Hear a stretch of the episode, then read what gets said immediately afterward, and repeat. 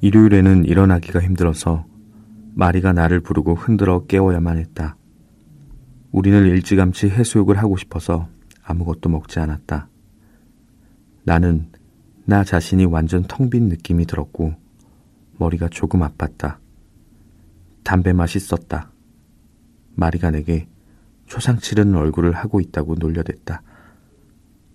그녀는 하얀 천으로 된 원피스 차림에 머리칼을 늘어뜨리고 있었다. 내가 그녀에게 예쁘다고 하자 그녀는 기뻐서 웃었다. 아래층으로 내려가면서 우리는 레몽의 방문을 두드렸다. 그가 곧 내려가겠다고 답했다. 거리로 나서자 피로하기도 하고 블라인드를 닫아둔 탓에 이미 한창인지 몰랐던 태양이 딱이라도 쳐대는 듯한 느낌이었다. 마리는 기쁨으로 깡충거리며 날씨가 좋다고 계속해서 탄성을 질러댔다. 나는 몸이 조금 나아졌고 그제야 허기가 느껴졌다. 마리에게 그 말을 하자 그녀는 방수백을 열어 보였는데 그 속엔 고작 우리의 수영복과 수건 한 장이 들어있을 뿐이었다. 그냥 참을 수밖에 없었다. 이윽고 레몽이 방문을 잠그는 소리가 들렸다. 그는 푸른색 바지에 흰색 짧은 소매 셔츠 차림이었다. 그러나 밀짚 모자를 쓰고 있어서 마리를 웃게 만들었고 그의 팔뚝은 검은 털 아래서 온통 휘었다. 나는 그것이 약간 혐오스러워 보였다. 그는 휘파람을 불며 계단을 내려왔는데 매우 만족스러운 표정이었다. 그는 내게 안녕 친구 하고는 마리를 아가씨라고 불렀다. 그 전날 우리는 경찰서에 갔고 나는 그 여자가 레몽을 농락했다고 증언했다. 그는 경고를 받고 풀려났다. 그들은 내 진술의 진위를 확인하지 않았다. 문 앞에서 레몬과 그에 대해 이야기하고 나서 우리는 버스를 타기로 결정했다. 해변은 그리 멀지 않았지만 그렇게 하면 조금이라도 더 빨리 갈 수 있을 터였다. 레몽은 자신의 친구도 우리가 빨리 도착하는 걸 기뻐할 거라고 생각했다. 우리가 막 떠나려던 참이었는데 레몽이 갑자기 내게 길 건너편을 보라는 눈짓을 했다. 나는 한 무리의 아랍인들이 담배가게 진열장에 기대어 서 있는 것을 보았다. 그들은 침묵하며 우리를 응시하고 있었는데 우리가 더도 덜도 아닌 돌덩이나 죽은 나무라도 되는 듯한 뒤였다. 레몽이 내게 왼쪽에서 두 번째 사람이 그자라고 말했는데 신경이 쓰이는 눈치였다. 그러자 그는 그것은 이제 끝난 일이라고 덧붙였다. 마리는 무슨 영문인지 몰라서 우리에게 무슨 일이냐고 물었다. 나는 그녀에게 저 아랍인들이 레몽에게 앙심을 품고 있다고 말했다. 그녀는 즉시 떠났으면 했다. 레몽은 몸을 일으켜 세우고는 서둘러야겠다고 말하며 웃었다. 우리는 조금 떨어진 버스 정류장으로 향해 갔고 레몽은 아랍인들이 우리를 따라오지 않는다고 일러 주었다. 나는 뒤를 돌아보았다. 그들은 여전히 그 자리에 그냥 서서 우리가 방금 떠나온 그곳을 여전히 무심하게 바라보고 있었다. 우리는 버스를 탔다. 레몽은 완전히 안도한 듯 마리에게 쉬지 않고 우스갯소리를 늘어놓았다. 그는 그녀가 마음에 든 것 같았지만 그녀는 그에게 거의 대꾸를 하지 않았다. 이따금 그녀는 그를 바라보며 웃었다. 우리는 알제 외곽에서 내렸다. 해변은 버스 정류장에서 멀지 않았다. 그러나 우리는 바다가 굽어 보이는 해변 쪽으로 내리뻗은 작은 언덕 하나를 지나야만 했다. 언덕은 이미 완연하게 푸르러진 하늘 아래 노르스름한 돌들과 새하얀 수선화들로 뒤덮여 있었다. 마리는 방수백을 크게 휘둘러 꽃잎을 떨구어내는 장난을 치고 있었다. 우리는 열지어 서 있는 초록색과 흰색 담장의 작은 집들 사이로 걸어갔다. 어떤 것들은 베란다까지 타마리스크 이파리가 드리웠고 어떤 것들은 바위지대에 덩그러니 놓여 있었다. 언덕이 가장자리에 이르기도 전에 어느새 잔잔한 바다가 나타났고 저 멀리 투명한 물에 잠겨 졸고 있는 듯한 커다란 고지 보였다. 조용한 공기를 가르며 가벼운 모터 소리가 우리에게까지 들려왔다. 그리고 아득히 멀리 작은 고깃배 한 척이 보일 듯말듯 반짝이는 바다 위를 나아가는 게 보였다. 마리는 바위에서 붓꽃 몇 송이를 꺾었다. 해변으로 내려가는 비탈에 이르러 우리는 이미 수영을 하고 있는 몇몇 사람을 볼 수 있었다. 레몽의 친구는 해변 끄트머리에 자리 잡은 목조 오두막집에 살고 있었다. 그 집은 바위들을 등지고 있었고 전면에서 집을 떠받치고 있는 기둥들은 물속에 이미 잠겨 있었다. 레몽은 우리를 소개했다. 그의 친구의 이름은 마송이었다. 그는 큰 키에 어깨가 넓고 덩치가 좁은 사내로 통통하고 파리 억양을 지닌 귀엽고 작은 아내와 함께 있었다. 그는 즉시 우리에게 편하게 머무르라며 그날 아침에 낚아 튀겨놓은 생선이 있다고 말했다. 나는 그에게 어쩌면 집이 이렇게 멋지냐고 인사를 했다. 그는 내게 토요일과 일요일은 물론이고 휴가 때마다 이곳에서 지낸다고 대꾸했다. 아내는 누구와도 잘 지낸다고 그는 덧붙였다. 마침 그의 아내는 마리와 함께 웃고 있었다.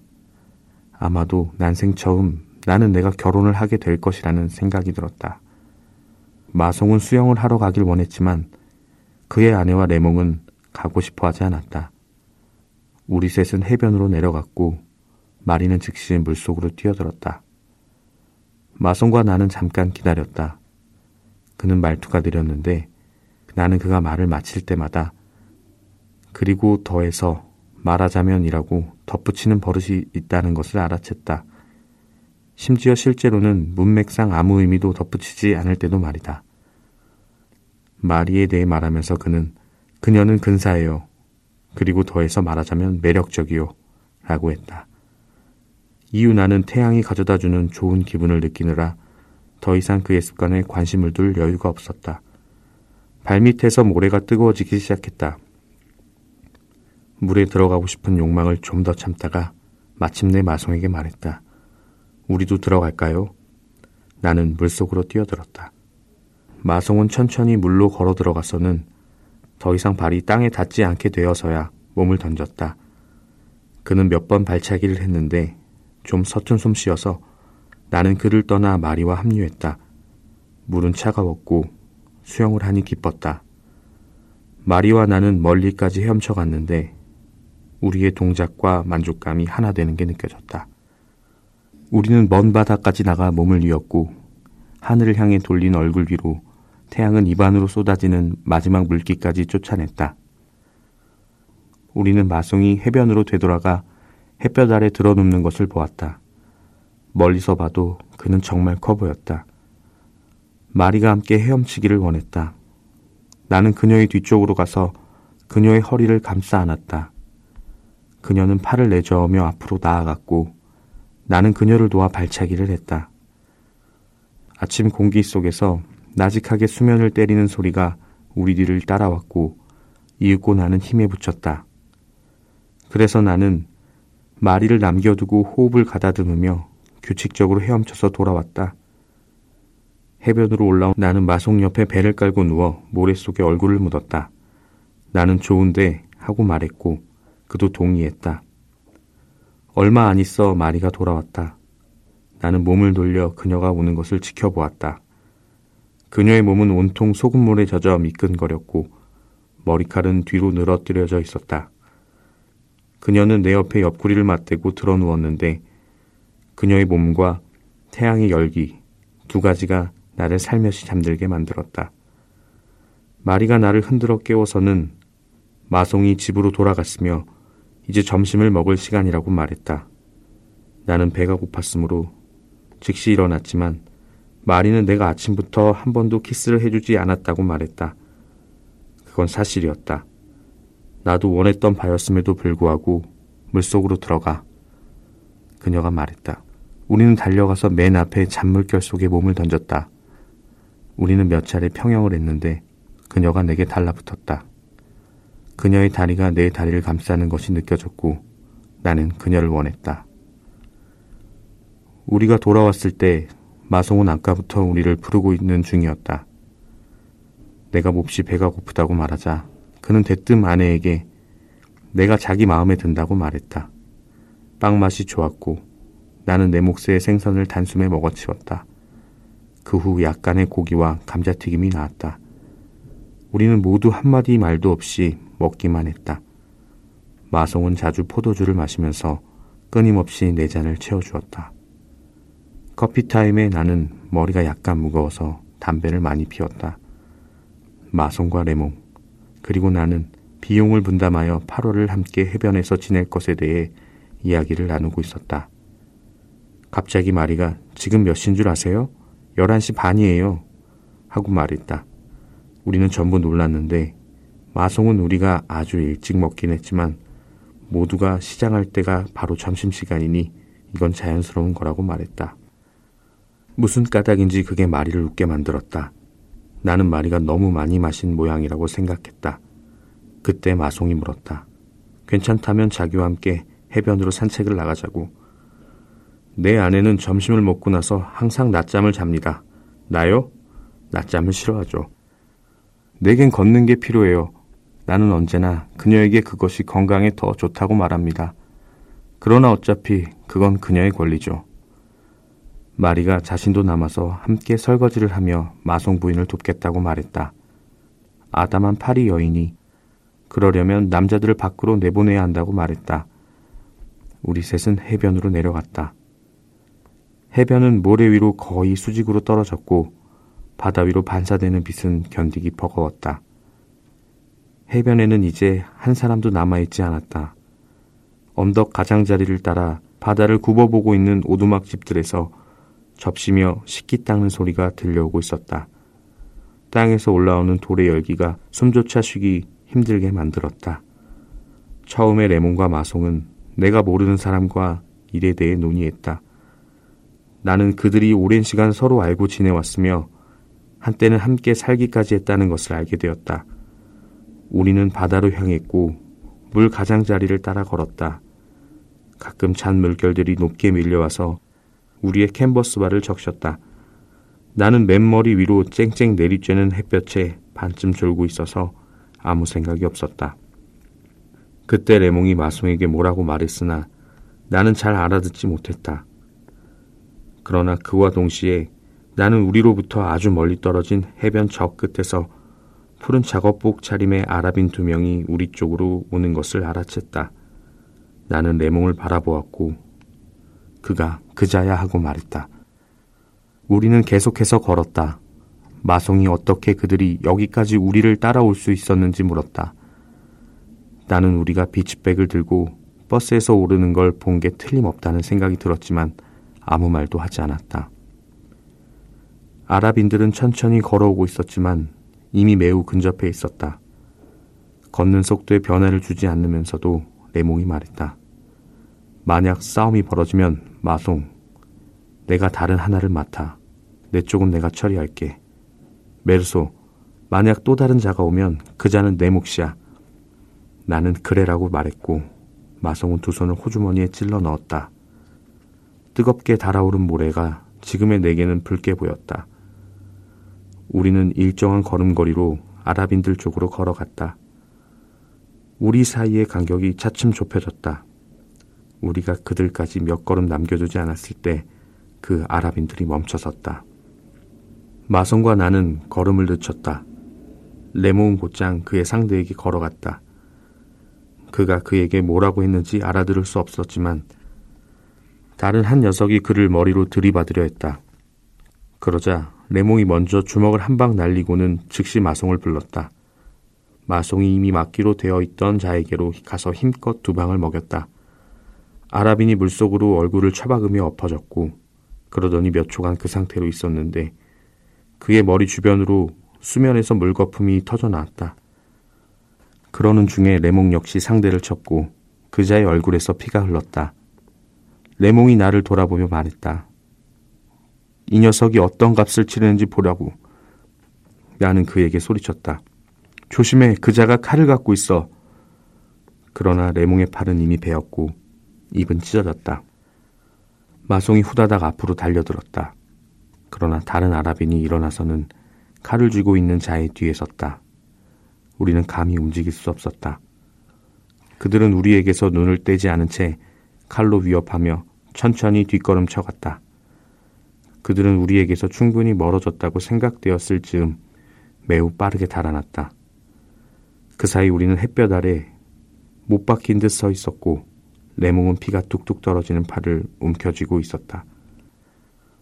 마송이 즉시 일요일이면 언덕에 와서 시간을 보내는 의사가 있다고 말했다. 레몽은 곧바로 그리로 가길 원했다. 그러나 말을 할 적마다 입안에서 픽거품이 일었다. 우리는 그를 부축해 최대한 빨리 오두막으로 돌아왔다. 거기서 레몽은 가벼운 상처라고 의사에게 가면 되겠다고 말했다. 그는 마성과 함께 떠났고 나는 여자들에게 일어난 일을 설명해 주기 위해 남았다. 마송 부인은 울었고 마리는 매우 창백해졌다. 나는 그것에 대해 설명하는 게 내키지 않았다. 그래서 결국은 입을 다물고 바다를 바라보며 담배를 피웠다. 1시 반쯤 레몽이 마송과 함께 돌아왔다. 그는 팔에 붕대를 감고 입 한 귀퉁이에는 넓은 반창고를 붙이고 있었다. 의사는 그에게 별거 아니라고 했지만 레몽은 몹시 침울해 보였다. 마송이 그를 웃기려고 애썼다. 그러나 그는 여전히 아무 말도 하지 않았다. 해변에 나가 봐야겠다고 그가 말했을 때 어디로 갈 참이냐고 내가 물었다. 바람을 좀 쐬고 싶다고 그가 답했다. 우리도 함께 가자고 마성과 내가 말했다. 그러자 그가 화를 내며 우리에게 욕을 했다. 마송이 그의 비위를 거스르면 안 된다고 말했다. 어쨌든 나는 그를 따라 나섰다. 우리는 오랫동안 해변을 걸었다. 이제 햇볕은 찍어 누르는 듯 했다. 그것은 모래와 바다 위에서 잘게 부서졌다.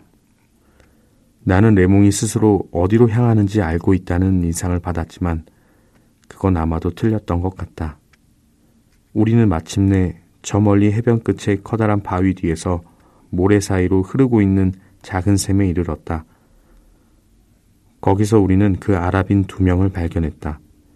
그들은 누워 있었는데 기름때전 작업복 차림이었다. 그들은 완전히 평온하고 거의 만족스러워 보였다. 우리가 왔음에도 어떤 변화도 보이지 않았다. 레몽을 공격했던 자는 말없이 레몽을 바라보았다. 다른 하나는 곁눈으로 우리를 지켜보며 작은 갈대피리를 쉬지 않고 불어댔다. 그는 그 악기로 낼 수 있는 세 가지 음계를 되풀이하고 있었다. 그동안 거기에는 햇볕과 침묵, 샘으로부터 날게 졸졸거리는 물소리와 세 가지 음계 외에는 아무것도 존재하지 않았다. 이윽고 레몽이 권총이 든 그의 주머니에 손을 댔지만 상대편은 아무 움직임이 없었고 여전히 서로를 바라보았을 뿐이다. 나는 피리를 불고 있는 자의 발가락이 바짝 긴장한 것을 알아보았다. 그러나 상대에게서 눈을 떼지 않고 있던 레몽이 내게 물었다. 저 녀석 맛을 배줄까? 나는 만약 내가 아니라고 하면 그가 제풀에 흥분해서 틀림없이 쏠 거라고 생각했다. 나는 그에게 단지 이렇게 말했다. 그는 아직까지 아무 말도 하지 않았어. 그런 식으로 쏘는 건 너무 형편없는 짓이야. 침묵과 열기 속에서 여전히 조그맣게 물 흐르는 소리와 피리 소리가 들렸다. 그러자 레몽이 말했다. 그러면 내가 그에게 욕을 하고 그가 반발하면 그때 맛을 배주지. 내가 대답했다. 그거야. 하지만 그가 칼을 뽑지 않으면 너는 쏠 수 없어. 레몽이 살짝 흥분하기 시작했다. 아랍인 하나는 여전히 피리를 불고 있었지만 둘 다 레몽의 몸놀림 하나하나를 예의주시하고 있었다. 아니, 내가 레몽에게 말했다. 넌 남자 대 남자로 대해. 그리고 내 총은 내게 줘. 만약 다른 하나가 개입하거나 그가 칼을 뽑으면 내가 맛을 배줄게. 레몽이 내게 권총을 건네주었을 때 햇볕이 그 위에서 미끄러졌다. 그러나 우리는 여전히 움직이지 않고 서 있었다. 마치 우리를 둘러싼 모든 것이 닫혀버린 듯이 우리는 눈도 깜짝 않고 서로를 응시했고 바다와 모래 그리고 태양 그리고 피리와 물이 만들어내는 이중의 침묵 사이에서 여기 모든 것이 멈춘 채였다. 그 순간 나는 생각했다. 권총을 쏠 수도 있고 안 쏠 수도 있다고. 그러나 갑자기 아랍인들이 뒷걸음질을 쳐서 바위 뒤로 사라져 버렸다. 그래서 레몬과 나는 우리가 갔던 길을 되돌아왔다. 그는 기분이 한결 좋아 보였고 버스로 돌아갈 일에 대해 이야기했다. 나는 오두막집까지 함께 걸어왔지만 그가 계단을 오르는 동안 첫 번째 계단 앞에 서 있었다. 햇볕 때문에 머리가 윙윙거렸고 그 나무 계단을 밟아 올라가서 다시 여자들을 대면할 수고로움을 생각하니 맥이 풀렸다. 그러나 그 열기 또한 너무나 맹렬해서 눈이 멀듯 하늘에서 쏟아지는 떼약볕 아래 그대로 서 있는 것도 고통스럽기는 마찬가지였다. 그곳에 머무나 떠나나 매 한 가지였다. 잠시 후 나는 다시 해변을 향해 돌아서서 걷기 시작했다. 시뻘건 폭발은 그대로였다. 바다는 모래 위로 급하고 숨가쁘게 잔물결들을 토해내며 헐떡이고 있었다. 나는 천천히 바위를 향해 걸었는데 햇볕에 쪼여 이마가 부풀어 오르는 느낌이었다. 더위 전체가 나를 짓누르며 내 걸음을 막아서는 것 같았다. 얼굴을 때리는 뜨거운 숨결을 느낄 때마다 나는 이를 악물고 바지 주머니 속의 주먹을 움켜쥐며 태양과 태양이 쏟아붓는 그 영문 모를 취기를 이겨내느라 전력을 다하고 있었다. 모래와 흰 조개 껍데기, 깨진 유리 조각에서 솟구쳐 나오는 빛이 칼날처럼 번뜩일 때마다 내 턱은 경련했다. 나는 오랫동안 걸었다. 저 멀리 빛과 바다의 먼지가 만들어내는 눈부신 후광에 둘러싸인 작고 어슴푸레한 바위덩이가 보였다. 나는 그 바위 뒤에 차가운 샘물을 생각했다. 나는 졸졸 흐르던 그 샘물 소리를 다시 듣고 싶었고 태양과 수고로움과 여자들의 눈물로부터 벗어나고 싶었으며 그리하여 마침내 그들과 휴식을 되찾고 싶었다.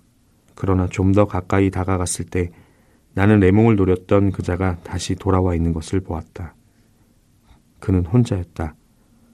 두 손을 머리 뒤로 깍지 끼고 드러 누워 있었는데 머리는 바위 그늘 안에 있고 나머지 몸은 햇볕에 드러난 채였다. 열기 때문에 그의 푸른 작업복에서 김이 오르고 있었다. 나는 조금 놀랐다. 내게 있어서 그 일은 이미 끝난 것이었고 그것에 관해 어떤 생각도 하지 않은 채 거기에 갔었던 것이다. 그는 나를 보자마자 조금 몸을 들어 올리고 호주머니에 손을 넣었다. 자연스레 나도 호주머니 속 레몽의 권총을 움켜쥐었다. 그러자 그는 다시 몸을 뉘었으나 주머니에서 손을 빼지는 않은 채였다. 나는 그에게서 제법 멀찍이 한 10여 미터쯤 떨어져 있었다. 나는 간혹 반쯤 감긴 눈꺼풀 사이로 움직이는 그의 시선을 눈치챌 수 있었다.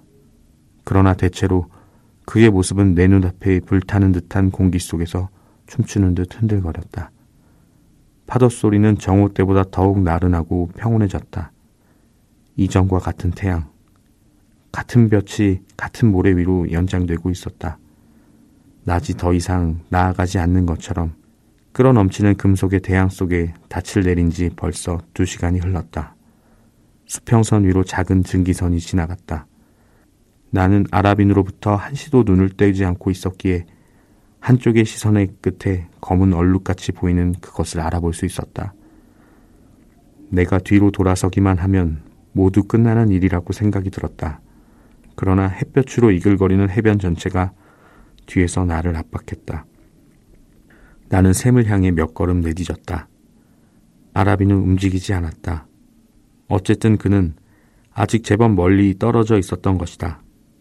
아마 얼굴 위에 들이운 그늘 때문이었는지 그는 웃고 있는 것처럼 보였다. 나는 기다렸다. 햇볕이 내 뺨을 불태웠고 눈썹에 땀방울이 맺히는 것이 느껴졌다. 그 햇볕은 엄마를 묻던 날의 것과 똑같은 것이었다. 특히나 그때처럼 나는 이마가 지끈거렸고 피부 밑에서 모든 정맥이 울려댔다. 더 이상 참을 수 없는 그 뜨거움이 나를 한 걸음 더 나아가게 만들었다. 나도 알았다. 그것이 어리석은 짓임을. 한 걸음 더 옮겨봤자 태양으로부터는 벗어날 수 없다는 것을. 그러나 나는 한 걸음을, 다만 한 걸음을 더 앞으로 나아갔던 것이다.